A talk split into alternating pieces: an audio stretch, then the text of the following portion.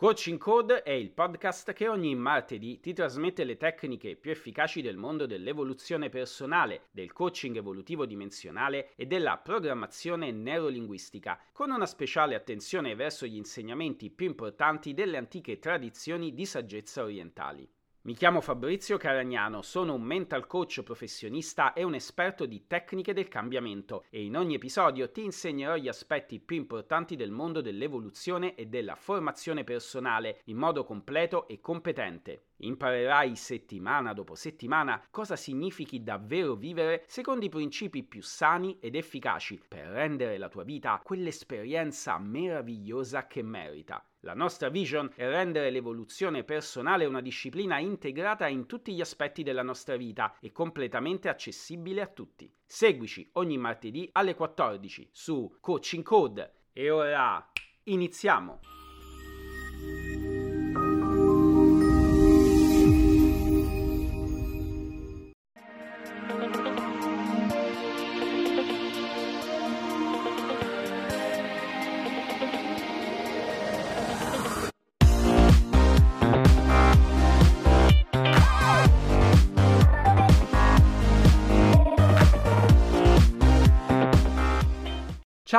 Ed eccoci al terzo episodio della seconda stagione di Coaching Code.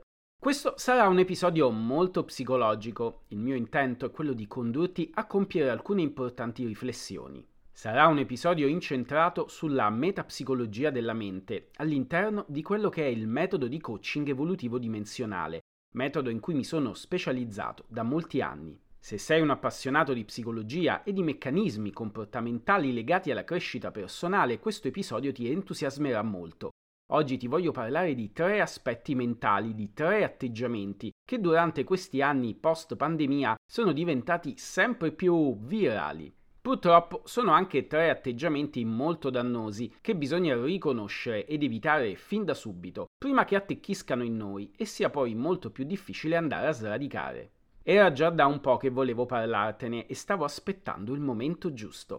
Stavo aspettando che con gli episodi precedenti tu sviluppassi quella sensibilità e quella conoscenza necessaria per affrontarli e comprenderli nel modo migliore. Nella prima stagione di Coaching Code pubblicai due episodi particolarmente importanti per la tua evoluzione personale, l'episodio 19 e l'episodio 20. Si intitolavano Le 8 consapevolezze del miglioramento personale. Cosa ti rende una persona speciale? In quei due episodi ti parlai di 8 principi di saggezza, di 8 consapevolezze che andrebbero comprese e sviluppate da tutti noi. Se non hai ancora ascoltato quei due episodi, è arrivato il momento di farlo. Vedrai, saranno due episodi illuminanti e ti daranno alcune importanti chiavi interpretative per capire meglio il tema di oggi. Quando negli episodi di Coaching Code ti parlo di consapevolezze da sviluppare, intendo portare la tua attenzione su degli specifici temi, su degli specifici principi attorno cui bisognerebbe ogni tanto soffermarsi, la nostra vita frenetica ci sta rendendo pian piano incapaci di fermarci per fare anche la più piccola riflessione personale.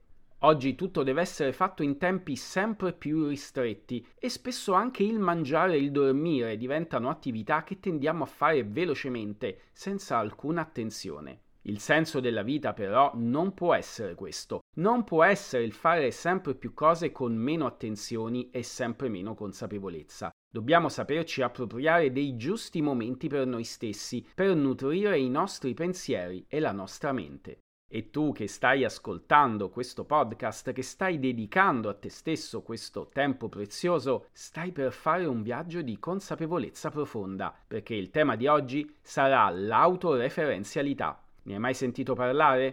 L'autoreferenzialità è una delle più grosse piaghe psicologiche di questo secolo. Saper riconoscere questa pericolosa deriva mentale è di fondamentale importanza. Riuscire ad evitarla sarebbe un traguardo ancora più grande. Quindi tuffiamoci insieme nell'argomento e andiamo a capire cosa sia l'autoreferenzialità e perché è così dannosa per la nostra mente. Ora mettiti comodo, indossa i tuoi auricolari preferiti e rilassati dovunque tu sia e iniziamo assieme con il tema dell'episodio di oggi.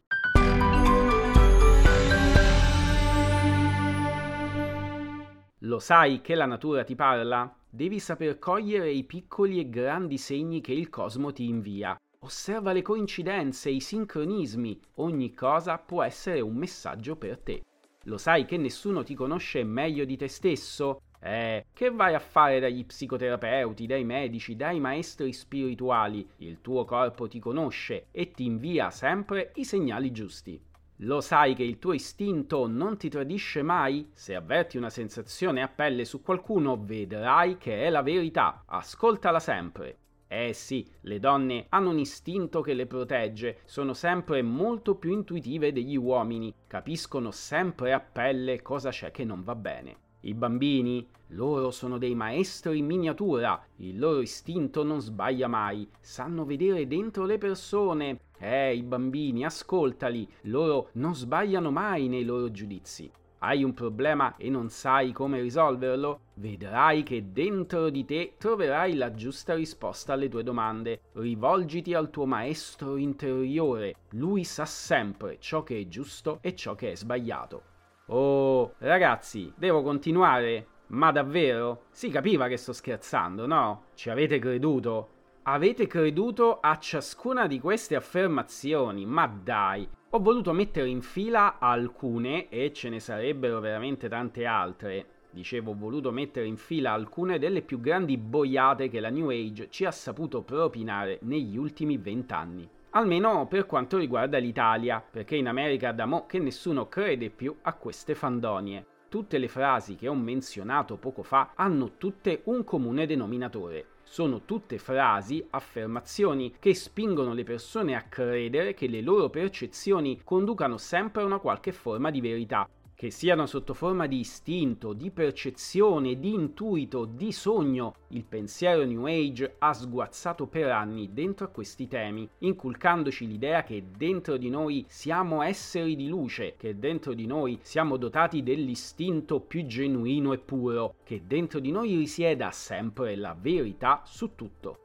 Purtroppo in Italia libri che hanno diffuso pensieri di questo tipo ne sono arrivati a bizzeffe e hanno riscosso anche un notevole successo per via di alcune geniali, e questo devo ammetterlo, trovate di marketing psicologico. Eh sì, perché alla fine tutto questo successo è stato gran parte causato dal saper abilmente sfruttare delle vere e proprie falle mentali che ci portiamo dentro fin dalla più tenera età e che nessuno ci ha mai saputo correggere. Pensiamoci bene, quanti di noi che amiamo la crescita personale, quanti tra noi che amiamo parlare di spiritualità e di evoluzione interiore si sono sentiti subito persone speciali non appena finirono di leggere il famoso libro La profezia di Celestino, uno dei primissimi libri, era il 1993, che attraverso una storia, peraltro abbastanza banale, ti portava a credere che l'universo comunicava attraverso coincidenze e che fissando attentamente la silhouette di una persona potevi riuscire a vedere l'aura che aveva attorno. Poi arrivarono altri libri, The Secret, La legge di attrazione e da lì in poi fu la fine del pensiero razionale. Molte persone, non appena sentirono parlare della legge di attrazione, cominciarono a perdere ogni facoltà critica, incantati dalla meravigliosa possibilità che la natura, il cosmo, l'esistenza tutta riuscisse a parlarci attraverso specifiche sincronie, specifici messaggi che come segnali in codice potevano essere interpretati soltanto da noi. Guarda, osserva il sentiero. Hai visto quel sasso a forma di cuore? È un messaggio d'amore rivolto a te, soltanto a te, da parte del cosmo, che ti ama così tanto da aver scolpito un pezzo di roccia che starà lì da almeno duemila anni su quel sentiero, aspettando proprio che tu ci poggiassi il piede sopra. Tutto questo è meraviglioso. Che poesia, che meraviglia. La cosa più triste di tutto questo è che conosco psicologi, psicoterapeuti e psicoterapeute, mental coach che credono fortemente in queste cose e fanno anche corsi in preda alla mania autoreferenziale che tutto ciò che loro sentono, che loro percepiscano, sia un messaggio, sia una qualche forma di verità indirizzata a loro e soltanto a loro. Ma andiamo per gradi. Ti ho promesso che ti avrei spiegato per bene cosa si intende per autoreferenzialità. Partire dal pensiero New Age è però fondamentale per capire questo flagello che si è abbattuto sulla nostra penisola e che ha degradato la qualità della formazione in Italia. Partiamo però da una premessa. il fenomeno Dunning-Kruger. David Dunning e Justin Kruger erano due psicologi presso il Dipartimento di Psicologia Sociale della Cornell University e nel 1995 lessero una stranissima notizia. Un uomo, un certo Wheeler MacArthur, si era spremuto del limone in faccia e aveva tentato una rapina a volto totalmente scoperto in una banca di Pittsburgh negli Stati Uniti. Ovviamente fu riconosciuto immediatamente dalle telecamere e prontamente arrestato. Ma perché quell'uomo fece quel gesto improvviso e soprattutto perché si era spremuto in faccia del succo di limone? Per capirlo dobbiamo tornare indietro di un paio di giorni dall'accaduto. Il nostro uomo MacArthur è a casa di un suo amico, Jack. L'amico, per impressionarlo, decide di mostrargli un trucco di magia imparato di recente prende una penna, sostituisce l'inchiostro con del succo di limone e inizia a scrivere su un foglio di carta bianca. Il foglio sembra rimanere immacolato, ma appena Jack lo avvicina ad una candela iniziano ad apparire le scritte appena fatte. MacArthur rimane sbigottito e viene fulminato da una intuizione, un'intuizione che gli cambierà la vita purtroppo in peggio. Torna a casa e decide di fare un bizzarro esperimento si spreme del succo di limone in faccia e con una Polaroid dell'epoca si scatta un selfie. C'è un solo problema. MacArthur è un idiota e come la maggior parte degli idioti non sa di esserlo. MacArthur, che ovviamente pensa di essere un tipo sveglio, controlla per sicurezza se la sua intuizione abbia avuto successo, aspetta qualche secondo e controlla la foto che ha appena scattato. Ora, vuoi per uno strano scherzo del destino, vuoi per un'inquadratura sbagliata o per un difetto della macchina fotografica, di fatto la foto che esce dalla Polaroid ritrae il muro dietro di lui senza che lui appaia nella foto. Ed ecco che la sua brillante idea comincia a prendere forma. Il giorno dopo si cosparge nuovamente il viso con il succo di limone e procede a mettere in atto il suo folle, più che altro stupido, piano.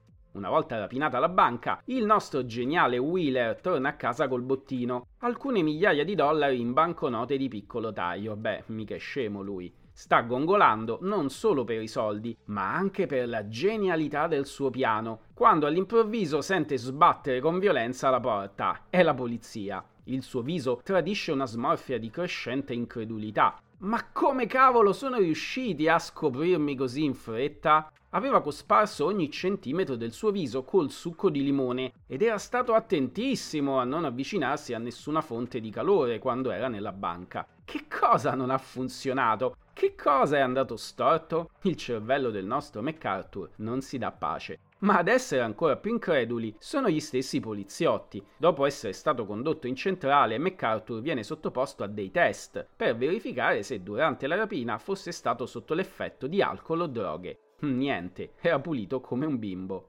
Come se non bastasse, il rapinatore appare totalmente sincero e comincia a raccontare l'esperimento dell'inchiostro invisibile e il test con la Polaroid, al che gli inquirenti giungono alla conclusione di trovarsi di fronte ad un vero e proprio idiota che si credeva un genio del crimine. Venuti a conoscenza di questa incredibile notizia, i nostri due psicologi della Cornell University, Dunning e Kruger, decidono di portare fino in fondo la loro curiosità.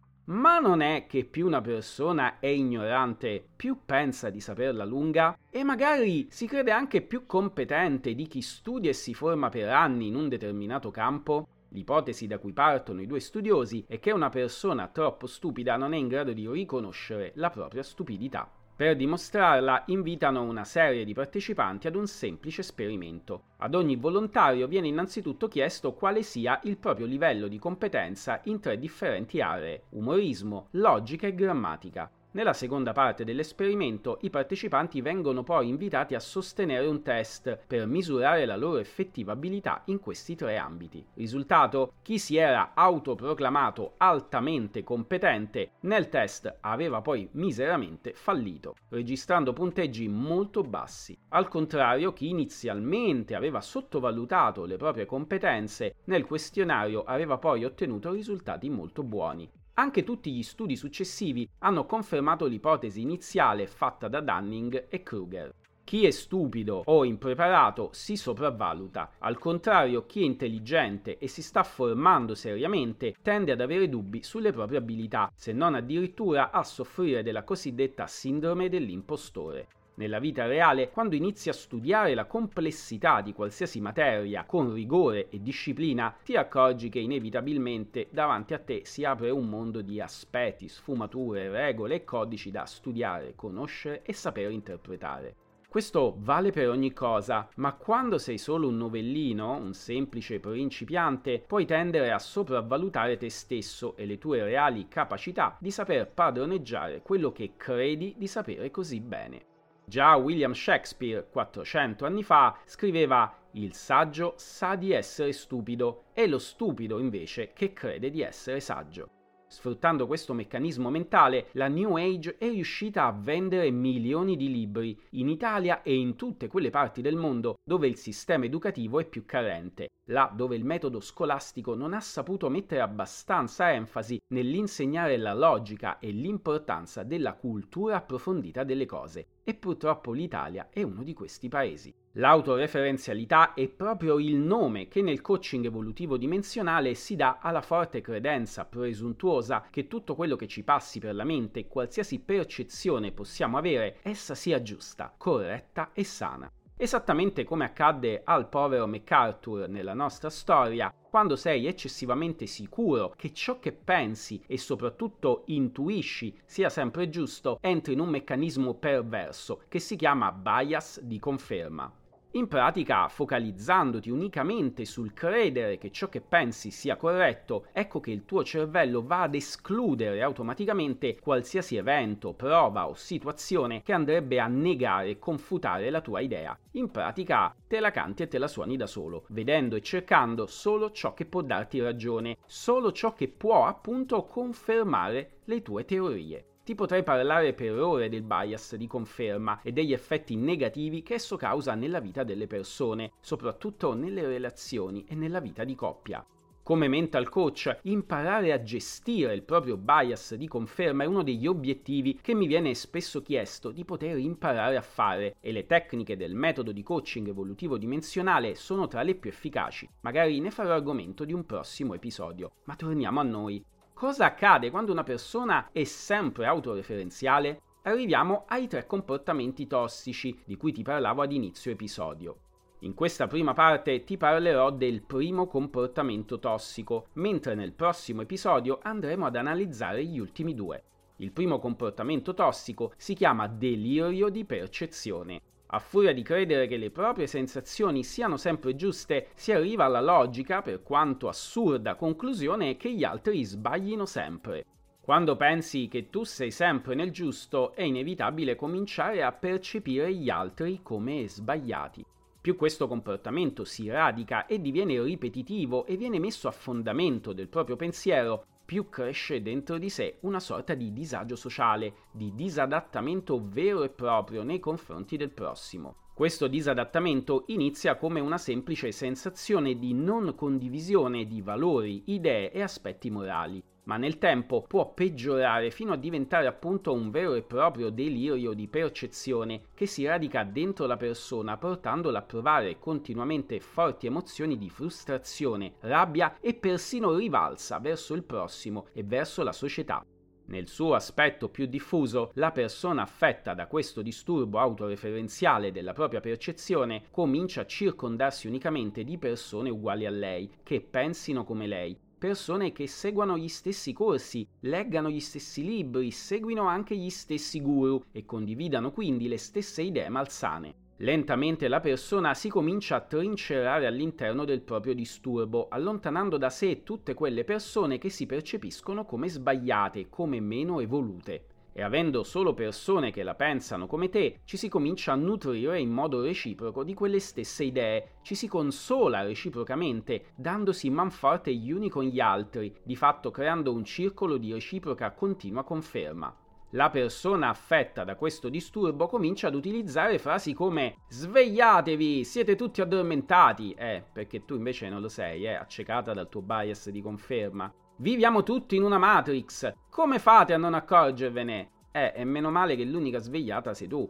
Sono sicuro che ti sarà capitato di leggere sui social commenti di persone che si esprimevano in questo modo. E come ti dicevo, ahimè, ci sono anche molti psicoterapeuti e molti formatori che sono completamente soggiogati da questo disturbo emotivo. Ovviamente il modo in cui la persona si racconta il proprio delirio di percezione e le frasi che utilizza come alibi per giustificarsi agli occhi del prossimo possono variare, possono essere di volta in volta diverse. Ogni persona affetta da questo disturbo se la racconta in modo diverso e può utilizzare stili linguistici personali. La cosa importante da capire è che non è vero che dentro di noi c'è sempre la verità. La New Age, diffondendo l'idea che dentro di noi ci sia un maestro interiore, ha saputo fare un gioco sporco, poiché più credi di avere dentro di te un maestro interiore, più tenderai ad allontanarti da chi potrebbe dall'esterno aiutarti e ti chiudi invece nella continua lettura di libri che ti spingono sempre di più ad alimentare questo pericoloso delirio, dando vita ad un dannoso circolo vizioso. Più credi di avere un saggio maestro interiore dentro di te, meno ascolti e ti informi da fonti diverse.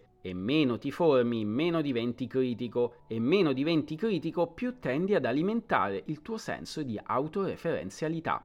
La verità è che dentro alle nostre percezioni, dentro ai nostri cari istinti, ci sono tantissime paure, tantissimi conflitti irrisolti, tantissime ansie e atteggiamenti poco maturi che non abbiamo talvolta semplicemente avuto il tempo di far maturare. Quando percepiamo qualcosa a pelle, quella sensazione deve essere sempre messa in dubbio dalla nostra parte razionale, poiché l'istinto è una forma di memoria e come tale reagisce a ciò che abbiamo già conosciuto in passato o che riteniamo essere in qualche modo simile. E soprattutto non è detto che le nostre reazioni passate siano sempre state giuste e corrette. Spesso quello che accade nelle persone che non si mettono mai in dubbio è proprio una continua forma di reiterazione di comportamenti immaturi, di atteggiamenti infantili e miopi che non hanno avuto modo di maturare ed evolvere e tramite quelle percezioni infantili continuano a giudicare il mondo attorno a loro.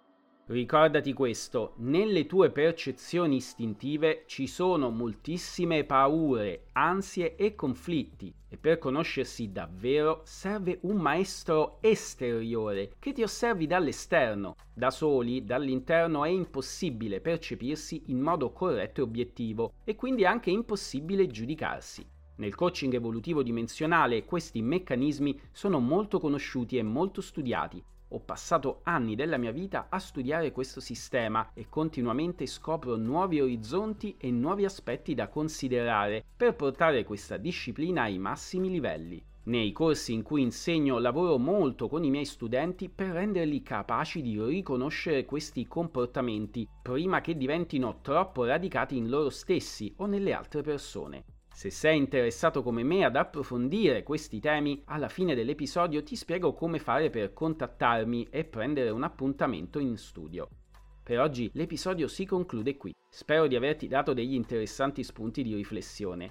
Ti ho parlato solo del primo dei tre comportamenti tossici che nascono dall'autoreferenzialità. Nel prossimo episodio ti parlerò in modo approfondito degli ultimi due. Rimani in ascolto per un veloce recap dell'episodio di oggi. Facciamo assieme un breve recap di questo episodio. Siamo partiti dalla storia dell'effetto Dunning-Kruger. David Dunning e Justin Kruger si accorsero di questo strano fenomeno più le persone sono ignoranti su determinati temi, più tendono a sovrastimare la loro competenza specifica su quegli stessi argomenti. Chi meno sa, più pensa di sapere, mentre chi davvero studia in modo approfondito una materia si accorge di quanto vasta sia la conoscenza e tende quindi a sottovalutare le proprie abilità e competenze. La New Age ha saputo cavalcare e sfruttare in modo efficace questo meccanismo e nei paesi dove l'analfabetismo funzionale è più alto, la New Age ha prolificato, influenzando psicologi, psicoterapeuti, mental coach e formatori a tutti i livelli della cultura.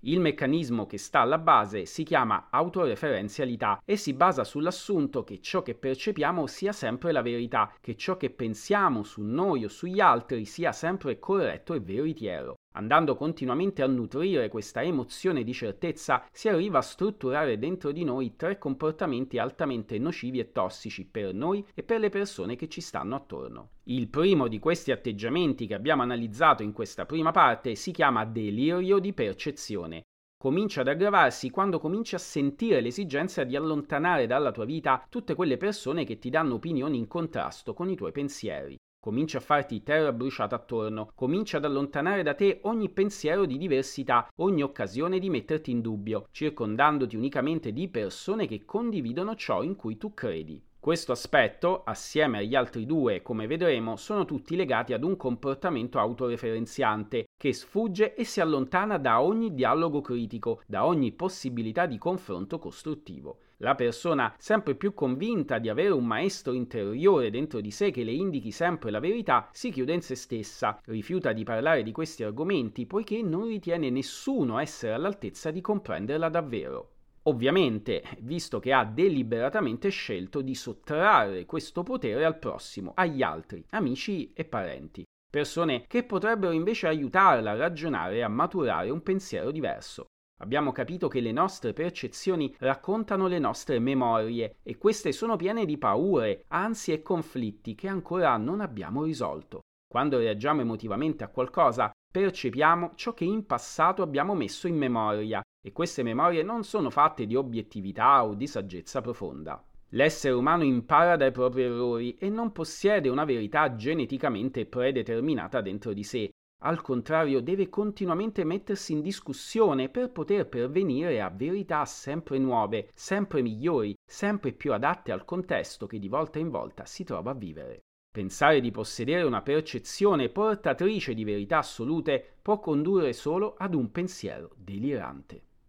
L'episodio di oggi termina qui. Appena puoi ti consiglio di mettere per iscritto tutte le riflessioni e le idee che ti sono venute dall'ascolto dell'episodio di oggi. Se saprai mantenere questa abitudine nel tempo ti accorgerai di quanto la tua mente e i tuoi pensieri diventeranno potenti.